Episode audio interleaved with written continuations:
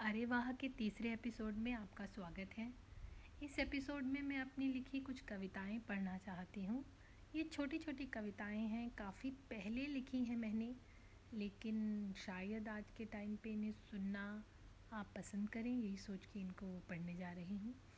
तो पहली कविता है मेरी, चार लाइनों की ही है। इन हथेलियों पर गिरा दो वो दो बूंदें, जो फंसी हैं आँखों में।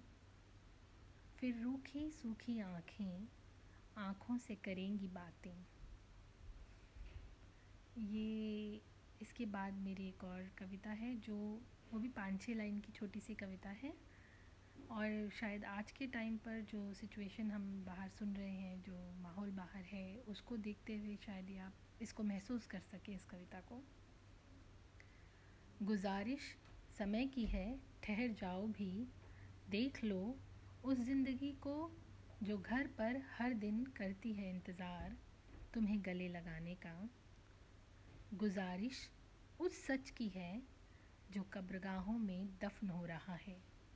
बस थम जाओ, जीने को एक गहरी सांस।